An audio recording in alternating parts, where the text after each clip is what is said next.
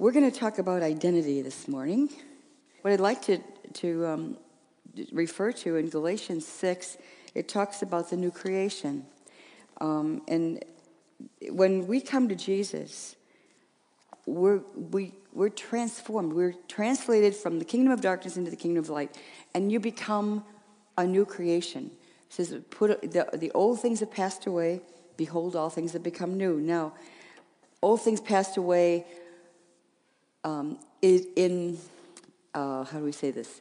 You're not instantly perfect. You might have realized that by now. you know, I wish it worked like that, but it didn't. You know, for a long time in the church, it was like all you need is Jesus, and you know. But actually, it, in Romans, it talks about um, being transformed by the renewing of our mind in a process.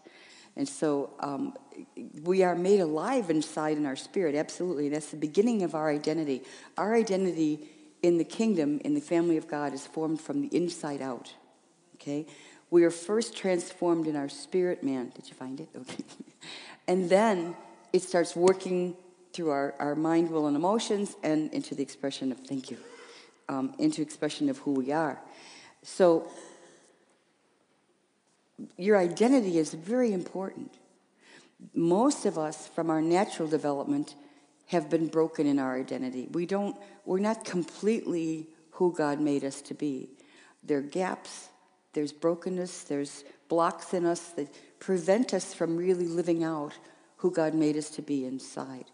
And when you come to Christ, it, the life inside you and your spirit come, is made alive again. Your spirit's made alive. And from that living place, there's a transformational uh, restoration and transformation that starts to happen.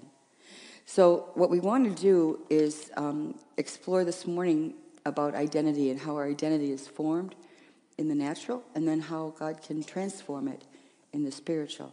Um, and I, I, mentioned this the first couple days, and I, I, should ask: Are there any new people here this morning that haven't been here for the weekend? Welcome. We didn't have a chance to to be here this weekend, but we welcome you.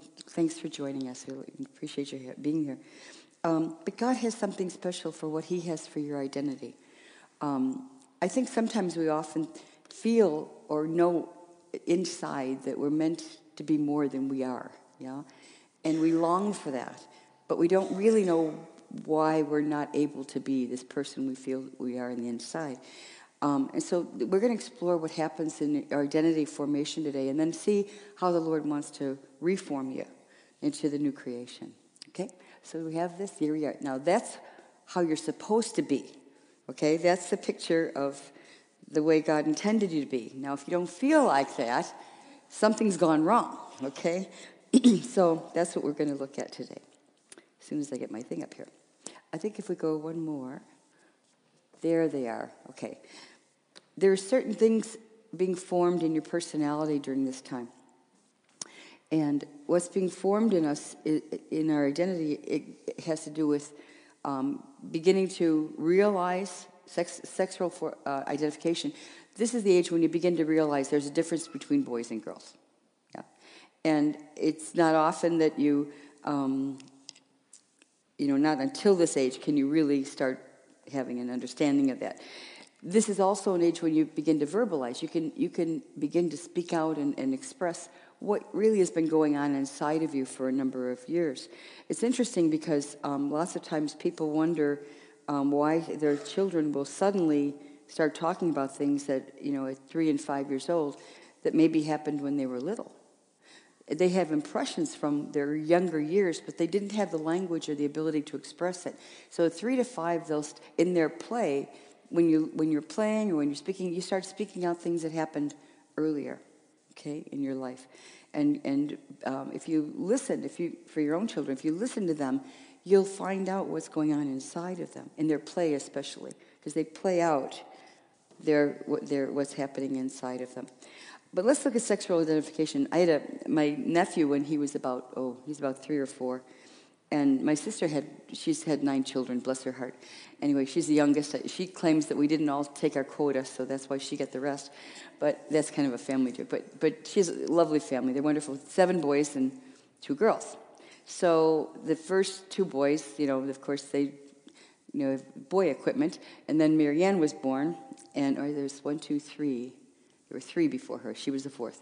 So um, they've only been around boys. You know, so my sister was changing Marianne's diaper one day, and Peter was sitting talking to his mom on the on the sink and or in the little uh, counter, and he's look and, and when she took off the diaper from Marianne, he, he was like, "What happened to her?" You know, you know, and you know he was shocked. Where's where's her penis? You know, my, my sister. Uh, let me say this: my sister taught them proper names for body parts. Okay, there's a reason why.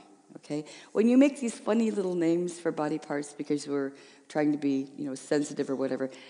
There's a one friend of ours. She was a missionary, they, and she had boys, and she's they used to call their penis their Lulu. Okay, oh, you're Lulu. Okay, now it comes along. They have a, a guest student come to live with them. She, when she in um, when they were living overseas from Brazil. Do you know what her name was? Lulu. The boys would crack up at the table every time they said her name. Why would anybody name their kid? You know, and they, they had to explain this whole thing. Save yourself the trouble. Use the scientific names. It's perfectly fine. You know, it's just, it's better. Nobody's going to name their child after the scientific body part name, so you're safe, you know. But the kids would just laugh and have fits, you know, because they'd say her name and go, wow, you know, you know. And the girls had no idea why they were laughing, you know, so they couldn't tell her, you know, so it was just very uncomfortable. So anyway, Save yourself a lot of trouble. Okay, so this is the time when you're realizing what does it mean to be a boy? What does it mean to be a girl? Um, but as you're finding out what does it mean to be a boy in my culture, what does it mean to be a girl in my culture, it's a very important time for you to, to have had proper role modeling and input from a, a male model if you're a boy, from a female model if you're a girl. Um, it's not possible to model the opposite sex for children. Um, and so you, you, there is a need if you're a single mom or single dad, and your children don't have that role model, to, to really seek out role models for them. It's very important for boys to have male role models and girls. They need father role models. And in the church, we need to be sensitive to that. When there's a single family or a single parent family, they need support and they need their children to have the opportunity to be around role models that they can relate to. You know, and um, spiritual moms and dads in churches are very important. Um, anyway, so this is when you're beginning to form your sexual identification. Um, you're you're learning what it means to be a boy or girl in your family, in your culture, um, in the greater context of, of, of your community, and so behaviors are important and what boys you know what are boys like, what are girls like. Um, and having a chance to explore that and to get comfortable with that. The kids at three to five years old are not fully formed and, and clearly formed into their identities yet. It's, they're malleable. So they, the input and the modeling and the teaching is very important um, to be secure in who God made them to be. Now, there's a teaching or there's a belief that um, from a, a segment of our society that because children are are not are confused in a sense or not so clear about their identity at this age that they could be um, homosexual or something of that nature. And this, that's not really the case. Scientifically, we know the kids are still forming their identity at this time. Just because they're not fully securely formed does not mean that they are they have um, this pre, um, predisposition to be um, homosexual or whatever. So it's important we understand that in the context of what we know today is happening in the world. And so um, it's important that we also, I'm very firm about the, the, the standard is God's word. Okay? What God says is true is true. He knows how He made us, He's our creator. And He knows clearly how He made us, and He, he He's the one that can define what is accurate and what is not. Um, I love, there's no, no issue about people at all. We love them. And, you know, we all, we all struggle with something. You know, this, there's, there's all, we all have things in our life that we have to deal with, weaknesses and, and you know, things that disturb our peace and cause us to fall or sin or whatever. And, you know, James said, if you say you don't sin, the truth is not in you. You're a liar. you know, we all sin. We don't practice sin, but we're not, we're still human and we fall and we make mistakes and we have to get up and ask forgiveness and go on. Um, but what God says is true is true, and we'll leave it at that, okay? Um, information gathering. This is when you begin to wonder about the world. You want to know things. So you have lots of questions, and you can drive your parents absolutely nuts with your questions, you know? And some of you, that some kids that are very um, yeah, they're really interested, they're really intelligent, they're really sharp. They have lots of questions and they talk all the time, you know. And some of you might have been, if your parents understood what you needed, they entered into the conversation with you and they defined things for you. You need to know um, what the names of things are and labeling things, labeling emotions. That's important. It's very important that a child is, a, is able to understand what a feeling is and, and how to label it. Um, in families where emotions are not dealt with or not really encouraged, a lot of times people don't actually understand how to express what they're feeling, and that's not helpful. It's, it's, it's a problem for, for many people in, in um, different situations. So you're going to gather information. You have questions about everything, you know, and um, you'll, you'll talk a lot. Sometimes parents get very, how do you say, they get a little impatient with you at this time. And if you are very, very um, intuitive, if you were very excited, if you were very intelligent, and you like to talk a lot, you might have irritated your parents and you might have heard, just be quiet, just shush, go away, stop talking. You know, that's not helpful. Okay. I'll tell you why. When it, and the stronger that message is, and the more consistent it is, and if it's if it's accompanied with a SWAT or whatever that really drives the point home, um, you're going to struggle with being able to speak out and ask when you need something why that wounding experience sh- shut, it shuts you down. If you're shut down, you get an impression, if there's a negative reaction from your parents when you have lots of questions and you want to talk about things, and what's that, and what's this, what do you call that? Um, if you get an impression there's something wrong with that, that's wrong to, to be inquisitive and, and want to know things, you're going to shut down inside. And the problem with that is that scripturally, what Jesus says, you have not because you ask not. What the enemy's strategy is, is to get you to stop asking. If he can get you wounded in this area so that you shut down because you believe it's shameful, I'm just supposed to know without asking, which is not possible, it, it hinders you in learning, it hinders you in being free to ask questions when you need to. Um, you can begin to f- have difficulty speaking. There's a lot of negative effects that can happen if you were shut down and not not given the proper information that you needed at this age, okay, or given an impression it's shameful to ask questions. Um, what can happen also when you're when you're in this stage is um, if you're at, if you're talking a lot and asking questions, and your parents tease you or mock you for what you're saying or what you're asking. You know, sometimes dads dads are very important. Once you break the symbiosis with mom, Dad has been important in, in your caretaking and being part of you know parenting you all along. Father's very important. Your fathers can change diapers. Amazing, isn't it? Fathers can, you know, it, the only thing you can't do is breastfeed. You know, that's that's kind of out of the, the realm of possibility. But dads can be every everything else. So the relationship with the child, although the primary influence is through mom, the dad's relationship with the child is also very important for security um, as we you know, heard the testimony this morning, that God stepped in as father, and it was beautiful for Naomi. Was so lovely. So we need that. We need that knowing that, that our dad's there and, and for us. But three to five, dads become very important to little girls because that's their focus, their papa. And, and boys, moms become very important.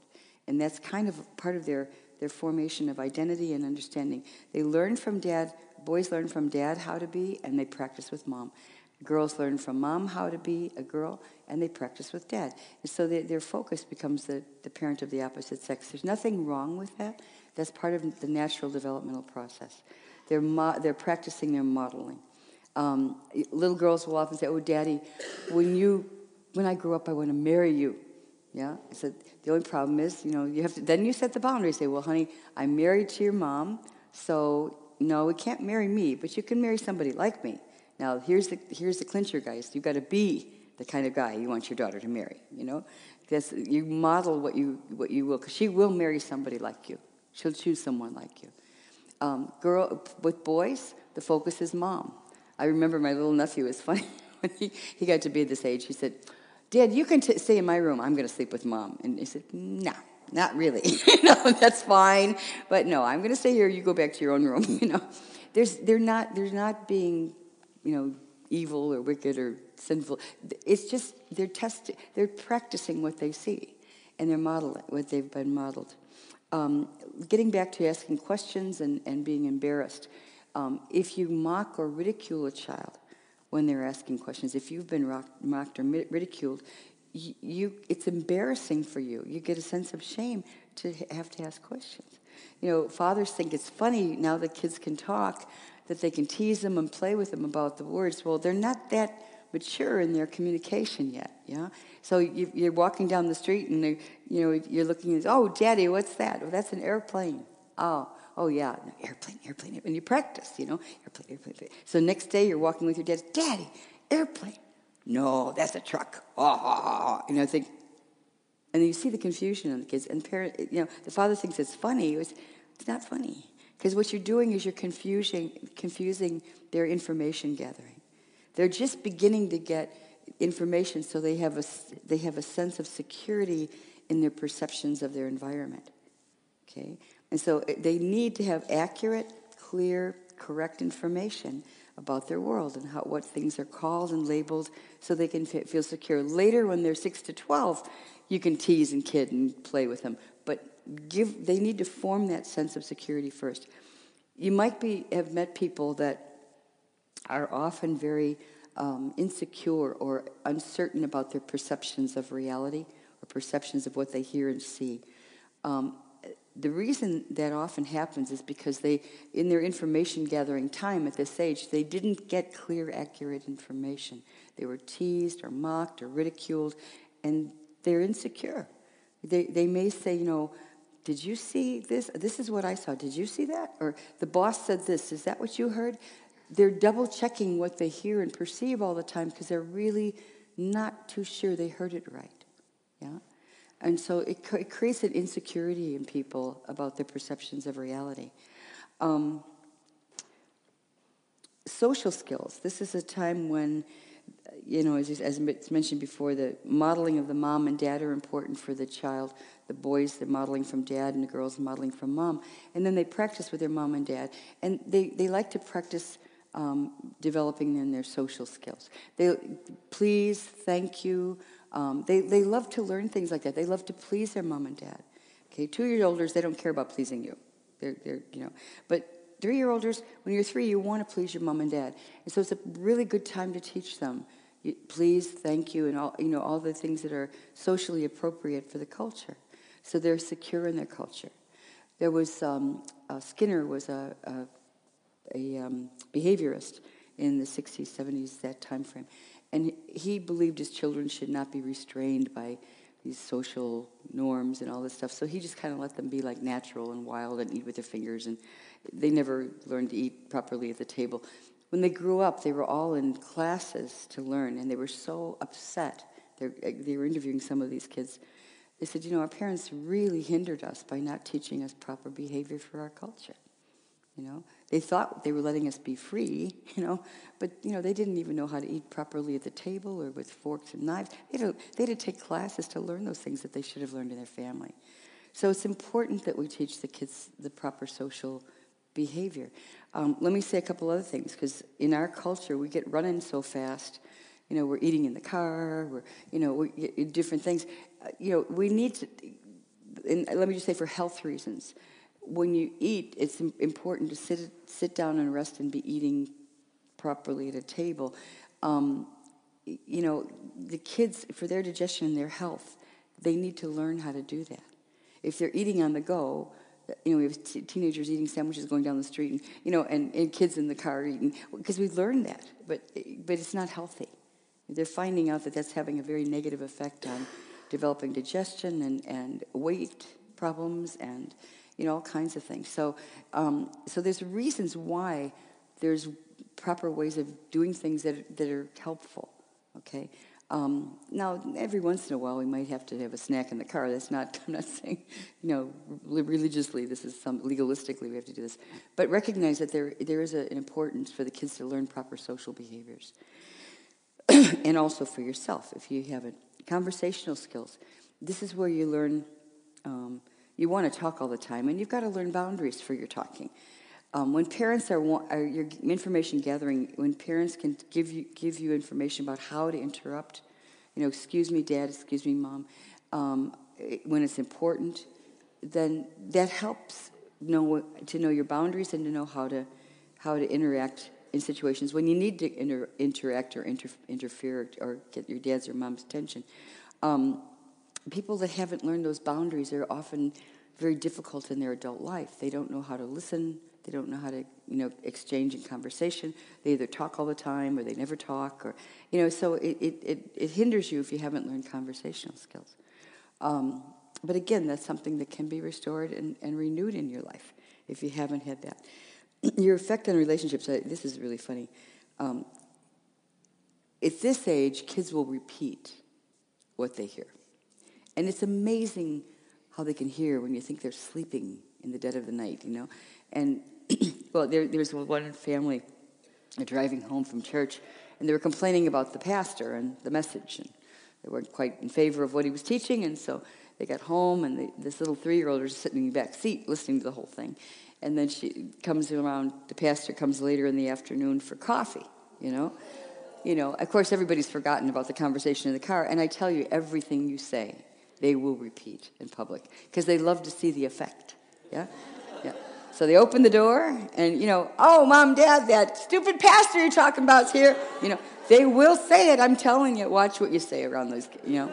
Your grandchildren, they'll expose you every time, you know. They'll let, they'll let it out there, you know. And, and then, of course, the pastor's like, and they, you know, if you've been in ministry long enough, you know that happens. you know, you know, you know. I love these people that come up and tell you, I love your message, but, you know, here it comes. You know, there's, there's a correction coming from someone. There's some people, we'll talk about it later, that feel that they're ordained by God to be the defenders of the faith. And they will tell you in detail, you know, every, every period, question mark, or whatever that you made a mistake in, your sharing. So um, I used to tell people, I said, you know what? If you've got a recommendation, please write it down and I'll pray about it. but I don't want to hear it right after I give the, the message. Anyway, um, but kids will do that. And they, they don't mean to embarrass you. They, you know, if you say it, they figure it's okay to say, you know, out loud somewhere else, you know. So I love this one. This one, um, we went over to this one place for dinner one night and um, the little girl, they had a little five year old girl, and she was helping her dad, her mom, all day long preparing them food. And so, you know, so, and she's learning how to pray. So she's very excited. So she said she wanted, so mom said, why don't you pray for the meal? And she said, oh, mom, I'm, I don't think I know what to say. She said, well, honey, just, just pray what you hear mom pray. And she said, okay. So she bowed her head, and all these people at the table bowed her head and would very, very seriously close her eyes. And she said, Dear Lord, why did I invite all these people for dinner? you know, the whole place cracked up, you know, and the woman's like, ah, oh, you know, oh my, why did I say pray like I pray? Oh, so anyway, you know, you just never know. So, and I'm sure some of you, there's stories about what you said about what that your parents said, and, and you pass it on. And usually the reactions is, you know, and the, and the reaction, if it's really a lot of reaction, encourages the child to do it more. So you know, it, you have to just realize that that's that's just it's they're not being naughty. They're just being three to five and doing what they're supposed to do. Okay, acculturation. This is when the child begins to take in a culture. So the cultural ways. Um, now, all of these things are in the natural, and all of these things are going to be transposed into the supernatural, into that kingdom, because there's a culture in the kingdom as well. Okay, and um, there's ways of behaving. There's identification things in, in the in the kingdom of God. Um, there, just like we have a natural culture, we have a kingdom culture, and the Scripture tells us how to live in the kingdom culture. Your acculturation and your natural culture, the things that line up with and, and agree with the Word of God, are wonderful, and you want to hold on to those things. And there's some lovely things that are just unique for for your culture that are um, it's it's a how do we say it's a neutral. It's like there's just some lovely, different, unique things in this culture of South Africa that aren't don't exist anywhere else in the world. You know, um, you have a lovely environment. You have you know there's some very precious things that God's given you. He loves variety. He he loves uniqueness, and so there's some unique and wonderful things that are um, the colorful clothing and you know that you, just lovely things about your your culture that that are unique to you and they're wonderful and precious and hold on to them. But the things in your culture, in all of our cultures, that go against what God says is, is kingdom culture, that's when we have the problem. When we have a clash of cultures, with the kingdom of God, then there needs to be a change. Okay, because there's some things, like sometimes in cultures, I, I grew up in the Catholic Church and grew up with the idea that you don't talk in church and you're very quiet in church, and you certainly don't talk about your, your faith and belief outside. It's a very private thing between you and the Lord. And so sharing with other people was just not part of the you know understanding in, our, in my background until I got set free, and then things changed quite a bit. but but, um, but that was our culture. It was not what the, the biblical culture was. It was not the kingdom culture. It was a church culture. There's religious things in our lives. There's cultures from um, not only your family and your your greater culture, but there's church culture. We have, if you've been in a Christian family, and let me say this: um, sometimes the people have the most difficulty receiving new things from the Lord and healing from the Lord um, are people who have had a long history of, we've been Christians for generations. That doesn't mean you got it all right, you know? Um, yes, we value and we hold precious and dear our inheritances from our family, but if there's religious things that are not biblical, it's got to change. Religious tradition is not biblical truth many times, okay? Um, people think dying to self is killing yourself. No. You're not supposed to just run yourself into the ground for Christ. I mean, that, that's, that's a distortion of biblical truth. It's a, a tradition that's not true. So some of our traditions, Jesus said it's one of the biggest things that gets in the way of the, the power of the Word of God. Now, you can trust what Jesus says, okay? So when Jesus says, because of your traditions, the word of God's made of, made of no effect, that's pretty serious. He says, You've got a choice here. You're going to hang on to your old way of doing things, or are you going to let me teach you something fresh, new, and give you a revelation that'll take you into a new relationship or a depth of relationship? The wonderful song we sang, um, Hold Me Closer, Draw Me Nearer. Yeah? When we come nearer to the Lord, He's going to reveal some things in us that have to go yeah, that are hindering us from being near to Him. And don't be afraid of that. You know, you know. Sometimes it's, it's it, let's say this. There's some things that were right for a season, but the, or a period of time in, in, in kingdom history, but that time has passed now, and and there's new things coming forth. God's always doing something new. It's not that He changes or truth changes, but our capacity to grasp it and move into it changes as we mature. Okay? Our ability to get it and move into it changes as we mature in Him. And that means you hold truth or you hold revelation with an open hand. You know, there's things that were wonderful in a certain season of time or a certain time in the kingdom, and now we've moved into a new season, and other things are important that God wants to share with us. He, he has a, a deep, deep treasure house of revelation that, that we haven't probably scratched the surface of yet. We're going to be learning for all eternity about the ways of God. And, and so being sensitive to what's happening now and being able to follow the Spirit and responding to that in our lives and, and how we're developing and growing is very important.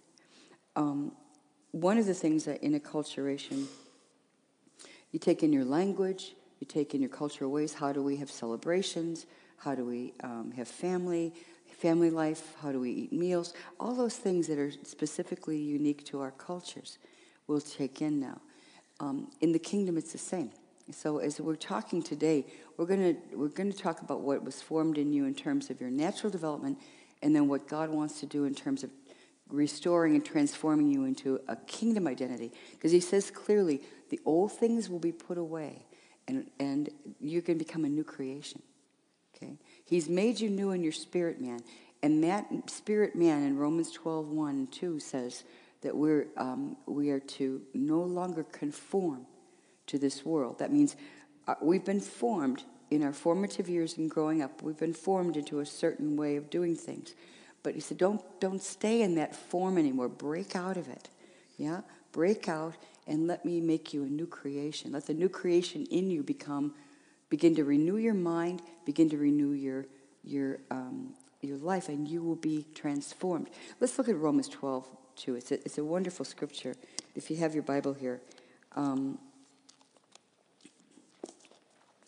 because it, it talks about transformation, and transformation is more than just change. It's actually becoming a different species. Okay? So in, in Romans 12, 2, it says, um, Don't co- um, any longer be conformed to this world, but be transformed by the renewing of your mind. And it says in the, in the Living Translation, but let God transform you into a new person by changing the way you think. Then you will know how, how to judge God's will for what's good and pleasing and perfect to Him. Um, transformation means you become a totally different species. Now, that totally different species is not different from who you are, it's the real you that's being set free, that's inside you, that God made alive again. Um, your thinking, this is very interesting because how you think affects what you believe and how you behave. What's wonderful about the fact that it's renewing of your mind transforms you is God wants to God knows that what we think affects how we how we are. Okay, that's great because your, you, emotions don't affect how you are. Emotions are a sign of what you're thinking. Okay, so let's let's give me an example. Let's say you're looking at somebody across the room and they have a very, you know, disturbed look and they're looking in your direction. Yeah. Now, I, I walk in the room and I don't, I'm not particularly feeling uncomfortable, but I see that face looking at me and think, oh, what's wrong with that? you know what? Then you start thinking. Now this is this is where you get in trouble when you over adapt and you don't check it out. You're looking at this face and this person's mm, you think, now, why, why are they looking at me like that? You know, what's what's wrong with them? Now, what did I do to them? Are they upset with me about something? What did I do? You've already started the scenario in your head. Yeah. What did I do? Did I do something to offend them? I just I don't well now wait a minute, I haven't seen that person a long, long time and they have nothing to be upset about and why are they looking at me like that? You know, you're all upset, you're ready to get into a battle with them, you don't even know what's going on yet.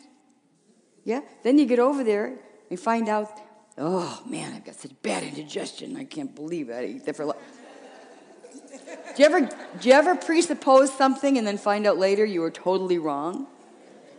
You look at the face, go, oh, you know, and you're all ready for the battle and the conflict, and there's nothing going on, you know. That you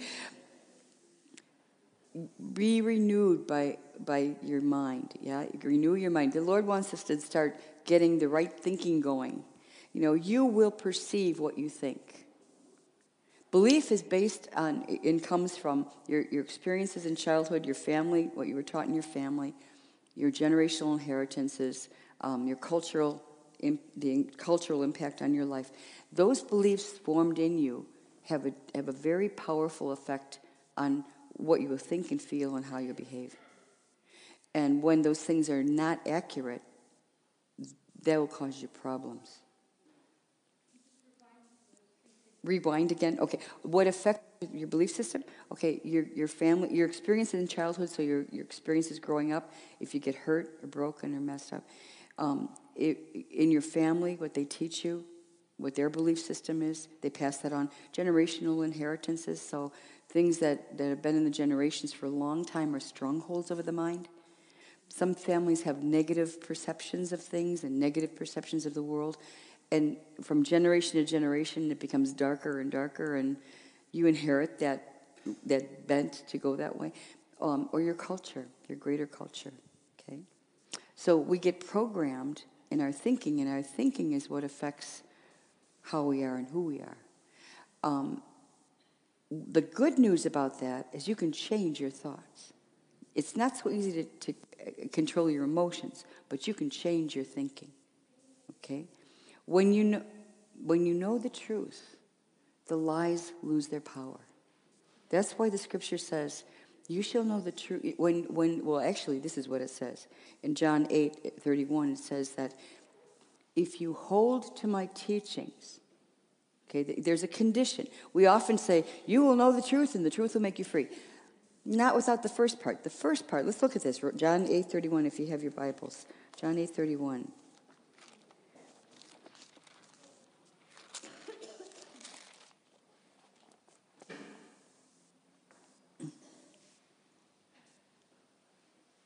Because Jesus here, he's talking to people who believe in him. He's talking to believers. So, not all believers, now this is, please hear this, not all believers are disciples. Not all believers are following Jesus and living what he said to do. They believe, they're in the door, they're saved, but if they don't, they're not following Jesus, they're not maturing in their salvation. They're not growing up in their salvation. So Jesus is talking to believers and he says, To those who believed in him, you're truly my disciples if you remain faithful to my teachings. And you will then you will know the truth, and the truth will make you free. So it's not automatic with believing. It's automatic when you make a decision, I'm going to know the teachings and be faithful to the teachings. Being faithful is knowing and living, putting into action what the Bible says. Yeah? When you begin to live the truth, the, the Bible, the teachings of Jesus, then he said, You will know the truth, and the truth will make you free.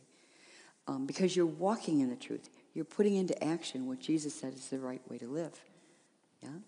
And so um, this, this part about your belief system is really important because this will affect how you see things. It affects your perceptions.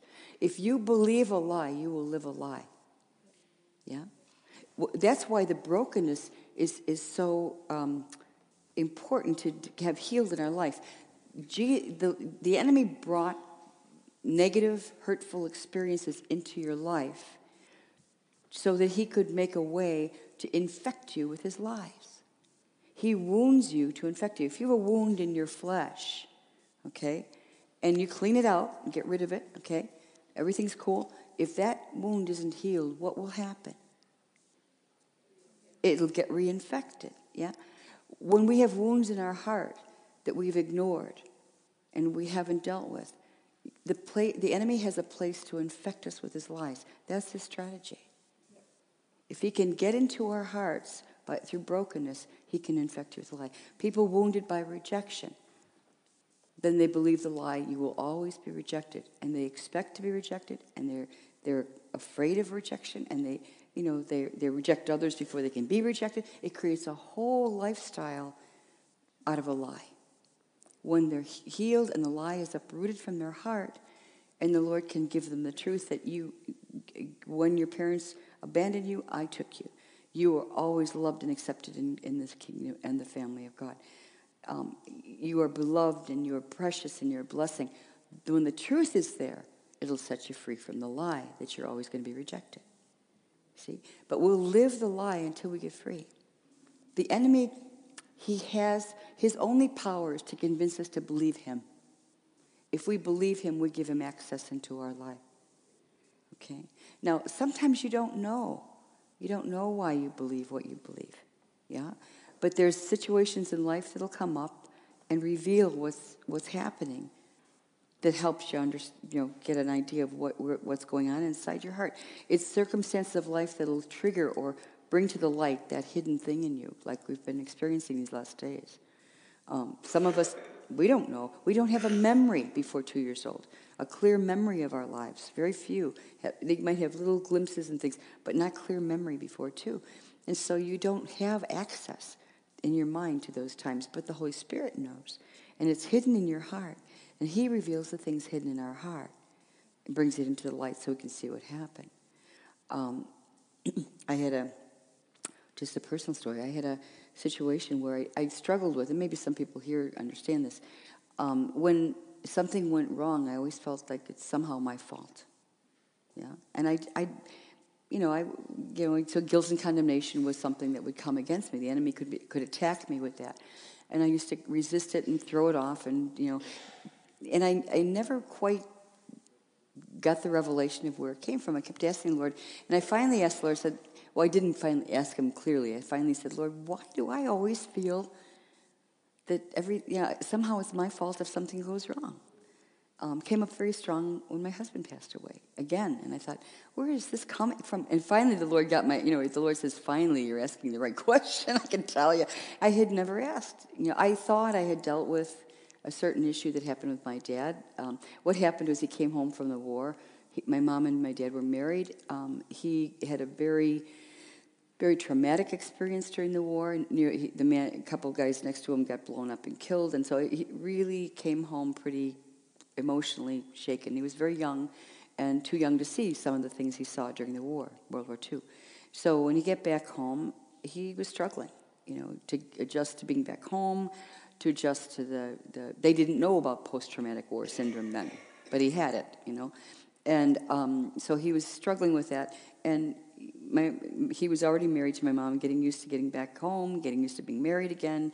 Um, then, you know, my parents lost a baby before me, and then suddenly I came along, and my dad disappeared. He had a, an emotional breakdown. He just, he was, he was didn't know where he was. He lost, you know, he was wandering. My grandfather went out and found him, but the breakdown happened when I was conceived and when I came to be. So whose fault was it? The baby in the womb gets an impression. The first thing I heard in the healing prayer was my mother crying and calling my dad's name, saying, Why did you leave us? Why did you leave us? And I'm thinking, Mom's suffering because of me. This happened because of me. It's not logical. It's, it's nobody told me that was my fault. It's just an impression you get from life circumstances. The enemy used that experience to put a wound in my heart that when bad things happen, somehow it's my fault. And that, that made it a place for him to infect me with a lie of guilt and condemnation. It was a huge struggle. You know, I'm finally beginning, and I'm, I'm to be honest, this has been teaching this for 30 years, guys. This only happened about four years ago. And, you know, that I got the deeper revelation. I had dealt with the abandonment of my dad. He said, okay, well, I, I fear abandonment and because he left, and he came back, but he left. And, you know, it just, it, it was weird. I didn't get to that deeper revelation until another situation happened in my life that was very deeply disturbing when Frank passed away. So God has a timing. I don't know why he waits till certain times, but he does. I'm still getting healed.